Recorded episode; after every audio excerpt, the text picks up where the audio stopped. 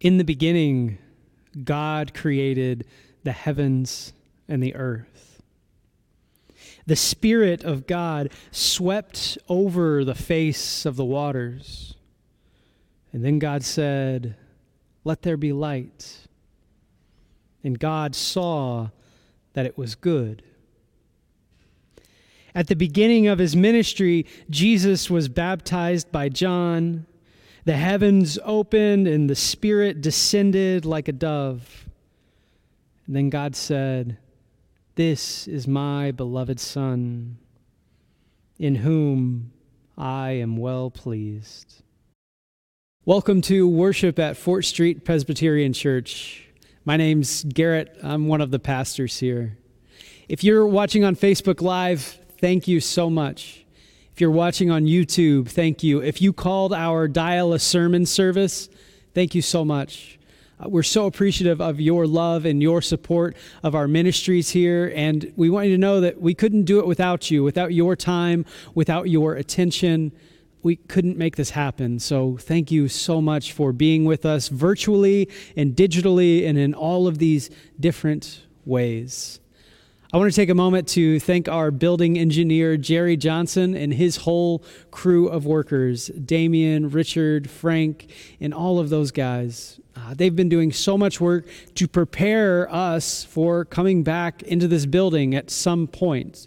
Now, we do know that we are going to try to open up soon in a limited capacity, but they've been hard at work cleaning and reorganizing and shining the pews, and so we're so grateful for them. So if you're by the church or you run into them sometime, just stop and say thank you, because they're working hard for you and for all of us, and we really, really appreciate them.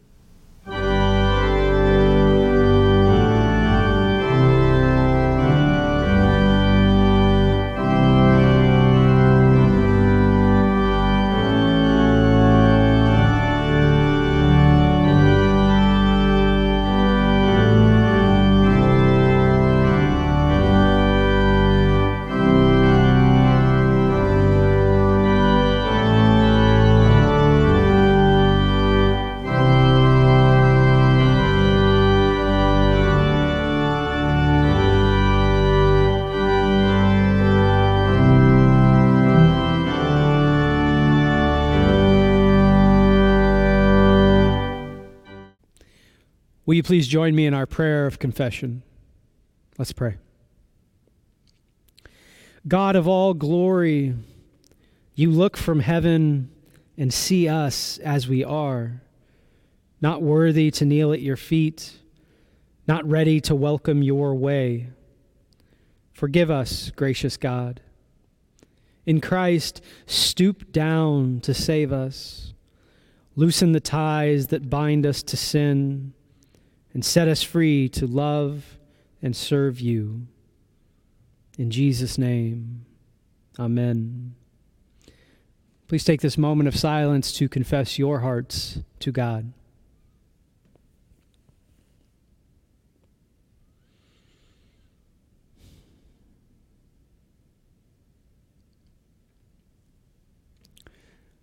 Friends, the good news of the gospel of Jesus Christ is this: that even while we were still sinners, Christ died for us. Christ forgave us. Now go and sin no more. Amen. The King shall come when morning dawns and light triumphant brings. Beauty gilds the eastern hills, and life to joy awakes. Not as of old, a little child to bear and fight and die, but crowned with glory like the sun that lights the morning sky. Then let the endless rapture begin by prophets long for. triumph over wrong, and truth shall be extolled. The King shall come with morning dawns, and light and beauty brings. Hail Christ the Lord, thy people pray. Come quickly, King of Kings. Our scripture this morning comes to us from Mark chapter one, verses one through eleven. Listen now for the word of the Lord. The beginning of the good news about Jesus Christ, God's Son, happened just as it was written about in the prophecy of Isaiah. Look, I'm sending my messenger before you. He will prepare your way. A voice shouting in the wilderness, prepare the way for the Lord. Make God's paths straight. John was in the wilderness calling for people to be baptized to show that they were changing their hearts and lives and wanted God to forgive their sins. Everyone in Judea and all the people of Jerusalem went out to the Jordan River and were being baptized by John as they confessed their sins. John wore clothes made of camel's hair with a leather belt around his waist. He ate locusts and wild honey. He announced, one stronger than I am is coming after me. I'm not even worthy to bend over and loosen the strap of his sandals. I baptize you with water, but he, he will baptize you with the Holy Spirit. About that time, Jesus came from Nazareth of Galilee, and John baptized him in the Jordan River. While he was coming up out of the water, Jesus saw heaven splitting open and the Spirit like a dove coming down on him. And there was a voice from heaven, you are my Son, whom I dearly love. In you I find happiness. This is God's word to us. Thanks be to God. John the Baptist starts his ministry outside of the temple, and actually in a way that positions himself against the religious institutions of the time and actually the political institutions as well. He's a little bit of a rebel. He thought that the, the whole system needed to be taken down. And, and this is kind of significant for John the Baptist because if you remember the accounts in Luke, John the Baptist is actually the son of Zechariah. And Zechariah was a priest in the temple. And that meant that John the Baptist should have been a priest as well. And he would have been well known in the community because he was the son of Zechariah, and he was maybe supposed to, you know, take a place as a priest, but he has decided not to do that. He has decided that he doesn't want to be associated with the temple. He's decided that this whole thing needed to be flipped upside down. And he feels very strongly about this, John the Baptist does, strongly enough to die. You remember the story about Herod sending for John the Baptist's head to be placed onto a silver platter. John felt very strongly about speaking against the institutions and the religious structures of the time, and it gets him killed. He's so desperate, and we might say that he's so desperate to see this change because he felt the world had turned its back on his people. The world, the religious institutions had turned its back on the infants, on the orphans, on the widows. He was so willing to see this change in the world that he would rather rebel and die at the hands of the system that raised him than live under its threat or see other of his people live under its threat. And so he goes out into the wilderness. He leaves the temple. He leaves the city. He goes out into the desert, and he starts saying things like, down with it all. It's all corrupt. Everything must change. Repent or perish. Yet forty days in this place will be overthrown. And so Jesus here, at the beginning of his ministry, he has to ask himself a question, and he's reached this sort of crisis point. And by crisis, I mean he has to just make a decision. He has to make a judgment. Which way does he want to go? Does he want to go the way of John the Baptizer, the way of a rebel, or does he want to go the way of convenience? And he really has to ask this question. It's, it's not just a question about like, you know, okay, well, what am I going to do with my life? It's more of a question of who does he want to be? Who does he want to be in the world? Because if he goes the way of John, that's a pretty scary, uncertain way. Jesus wants to be a teacher.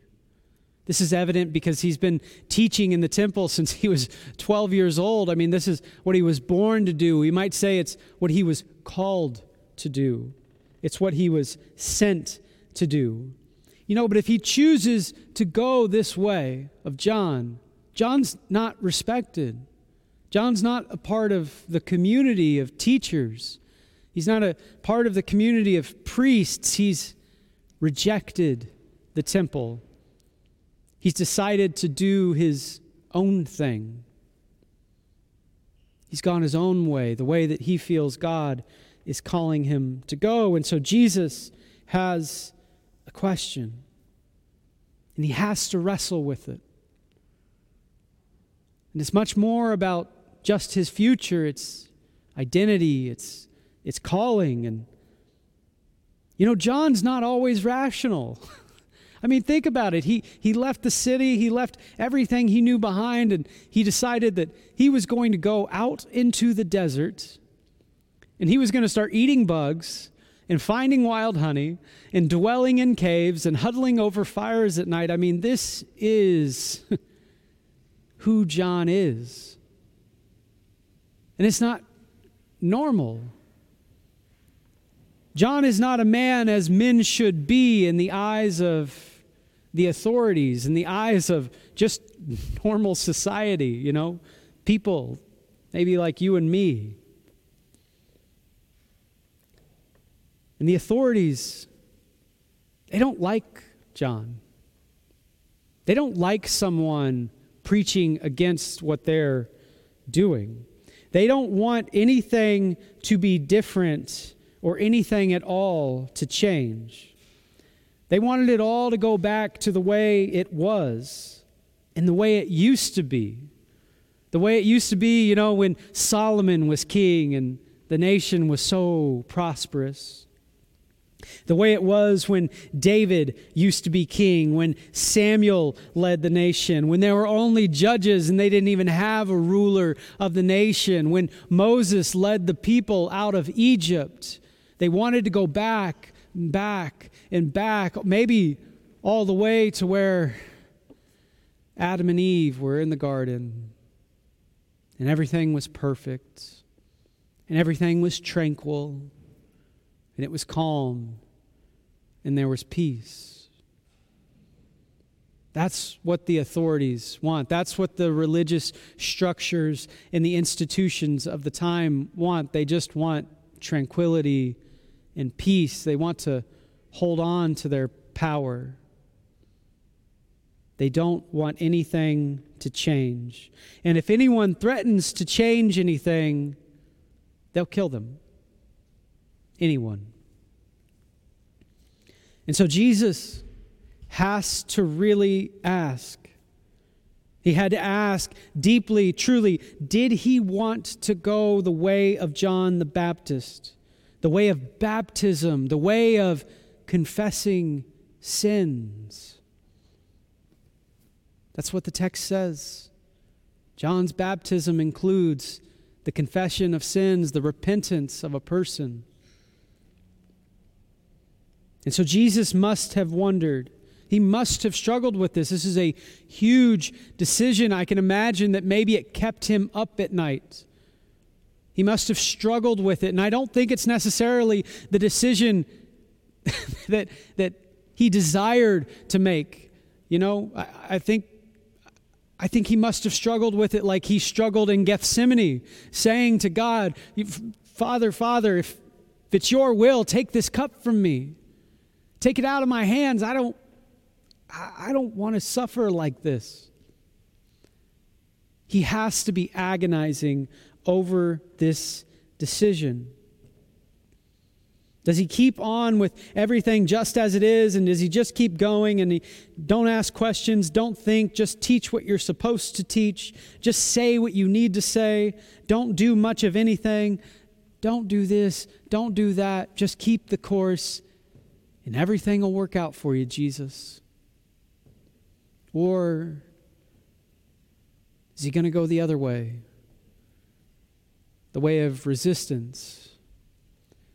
The way of rebellion, the way of criminality in the eyes of the state. He had to decide, and it must have been agonizing. Which way does he go? Well, we know the ending to the story, right? He goes down to the water, doesn't he? He goes down to the water there, and it doesn't say that God told him to go, right? It doesn't say his mother dragged him down there by the ear and told him to go get in line and keep quiet. It says he came or he went. He decided. He chose. He went the way he thought he needed to go. And again, maybe not the way his gut told him to go, because it was scary, because he maybe has a glimpse of what the ending is going to be like. He went down to the water, and John took him, and John submerged him, and just as Jesus is coming up out of the water, the sky splits in two, and a great dove falls down, and there's this voice, this powerful voice that starts echoing out of the chambers of the heavens that says, "This is my child. This is my beloved son. This one, this one right here. He belongs to me. He's one of mine. Look at him. Look at him. He's magnificent. He's spectacular." God looks down on Jesus in that moment and says, "I'm so pleased. I'm so happy." And I just love that ending to the baptism of our Lord, because after this struggle that Jesus must have had, after this wrestling with a big decision, after the uncertainty of making a decision like that and taking a stand and, and really figuring out who he is going to try to be in this world, who he was sent to be. After all of this, God affirms him. And God says to Jesus, "You're my son. In you, I'm well pleased." It's another way of saying, I love you. I love you. And I think that God is saying that to us this morning. I think that for so many of us, twenty twenty has been a year where we've experienced a lot of change. We've experienced a lot of heartbreak. We've experienced a lot of loss. We've experienced so many different things that we could have never expected to experience, and we've struggled, and we've toiled, and we've had to make decisions about certain things, and it's like the, the political world has required us to take a stand and in a lot of ways, and sometimes that's hard. Sometimes that's difficult. But even after all of that, I want you to know that God loves you. God is looking down upon you and smiling at you.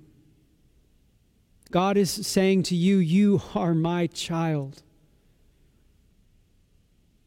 And God gives us that love and that affirmation, just as he did with Jesus. We may not see the sky split open. We may not hear a great voice fall from the clouds, but we have the witness of Scripture, and we have the witness of our church. God loves you.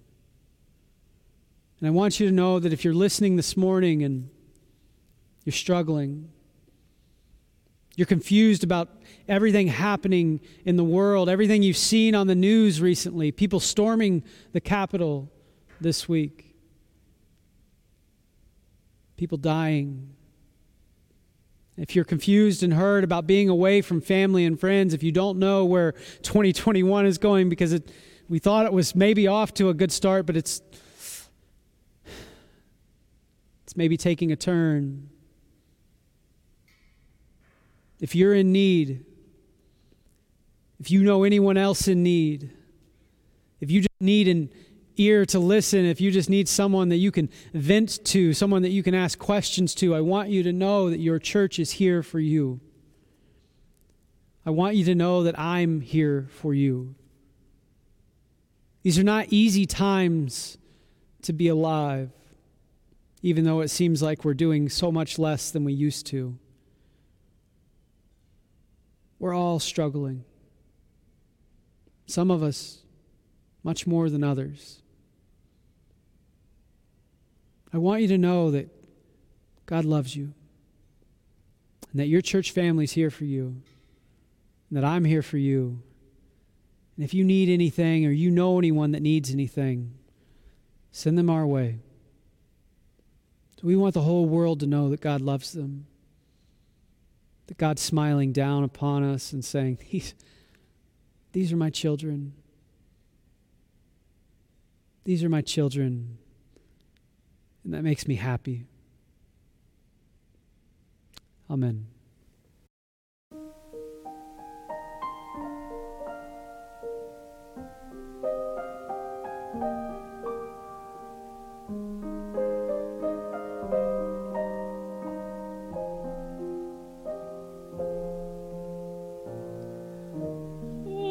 Send a baby to hear the word in pain.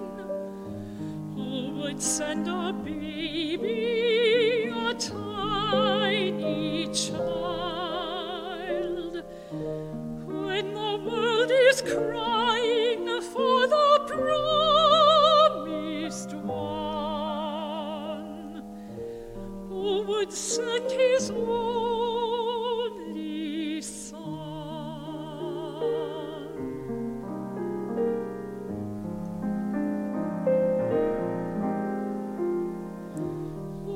Send a baby to light a world with love. Who would send a baby, a tiny child, when the world is hoping for the promised one? Who would send his own?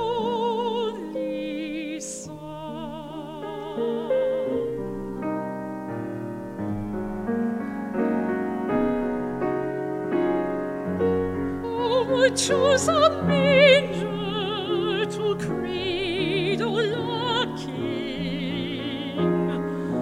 Who would send angels to sing? Who would hang a star in the sky above to shine on the gift of his infinite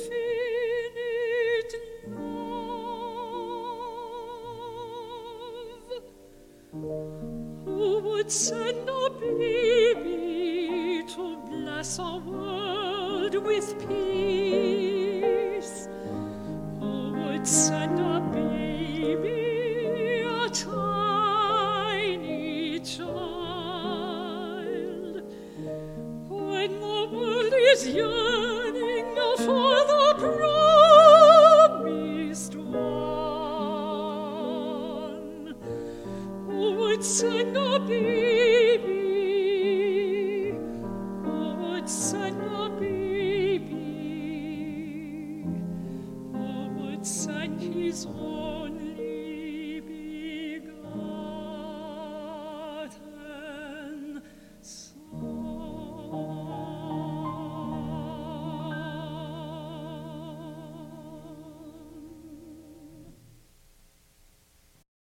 I'm going to invite you to join us in our prayers of the people, and as always, at the end of this, I'll kind of prompt you to say that we're going to pray the Lord's Prayer now, and when we come to that, I do want you to know, pray that just however you want, okay? There's no wrong way to pray. We say debts here. I usually say sins because that's what I was raised on. Some of y'all are old school, and you say trespasses, and that is okay. There's no wrong way to pray. I promise. Let's pray.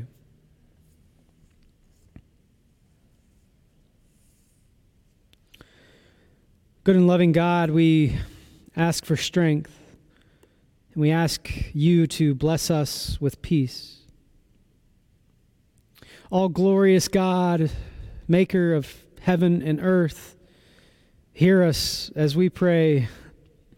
Give strength, O Lord, and bless us with peace. We pray for the world you have made.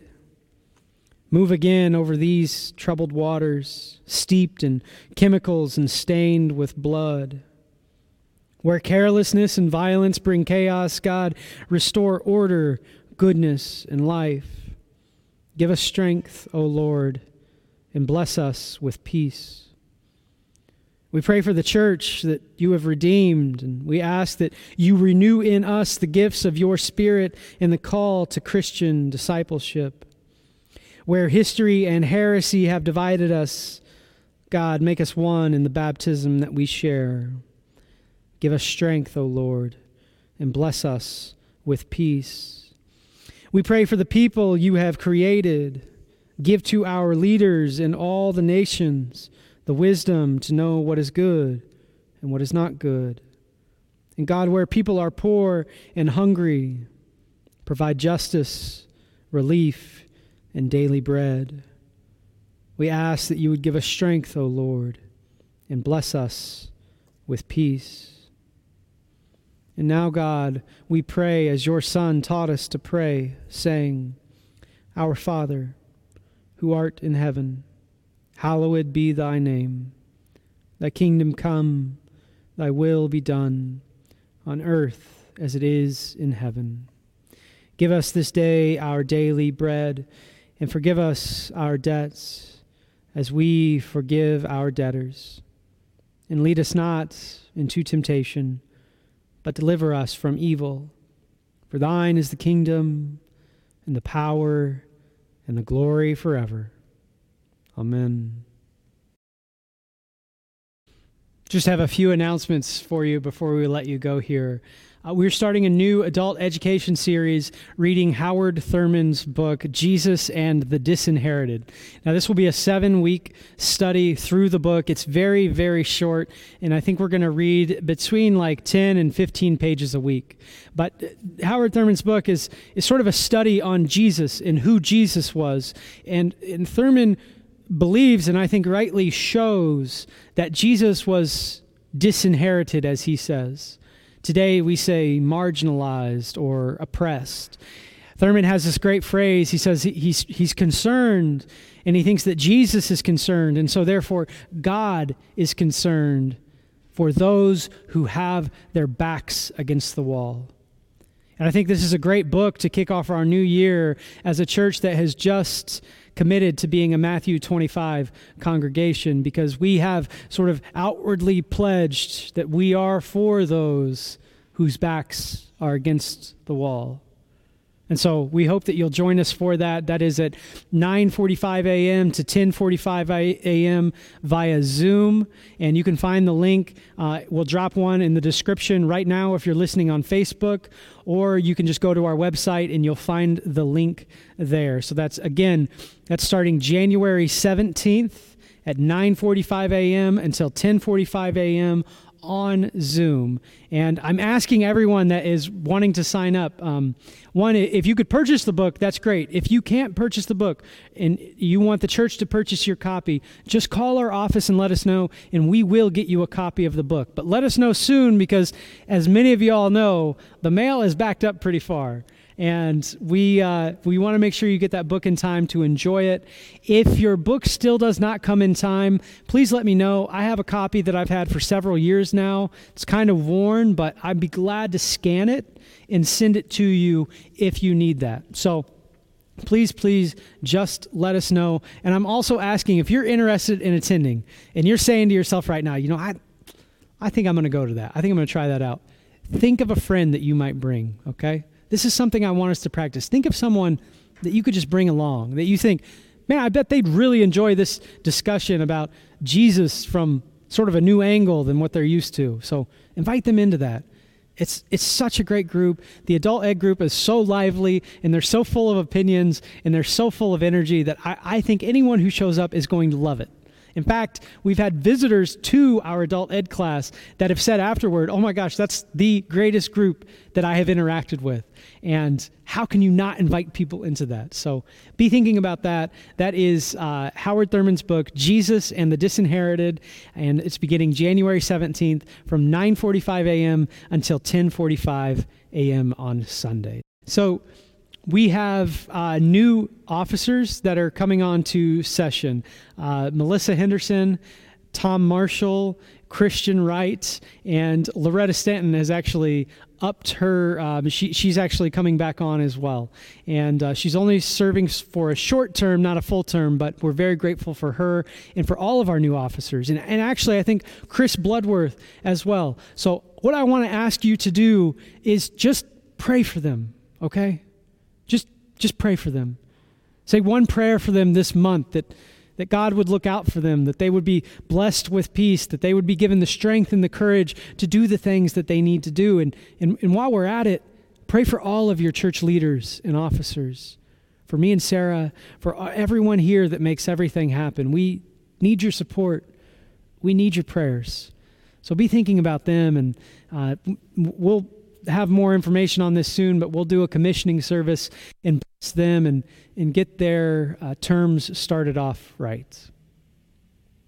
As always, we want to remind you that you can give to our church by going to www.fortstreet.org backslash give, or you can send your donations to six thirty-one West Fort Street in Detroit, Michigan, four eight two two six. Again, that's fortstreet.org backslash give. Or you can just mail a check to our address. Thank you all that have supported us in the past, and thank you for those of you that, that support us, not just with your money, but also with your prayers. Friends, we are going to have a coffee hour right after this, and we will drop a link for that in the uh, comments box. So please, please, if you've got a little bit of time, just stop by with a cup of coffee, say hi to us. We would love, love to see your face. All right. Well, friends, as we go, may you know that God sees you. May you know that God is smiling down upon you. May you know that you are loved and that your life truly matters. Amen.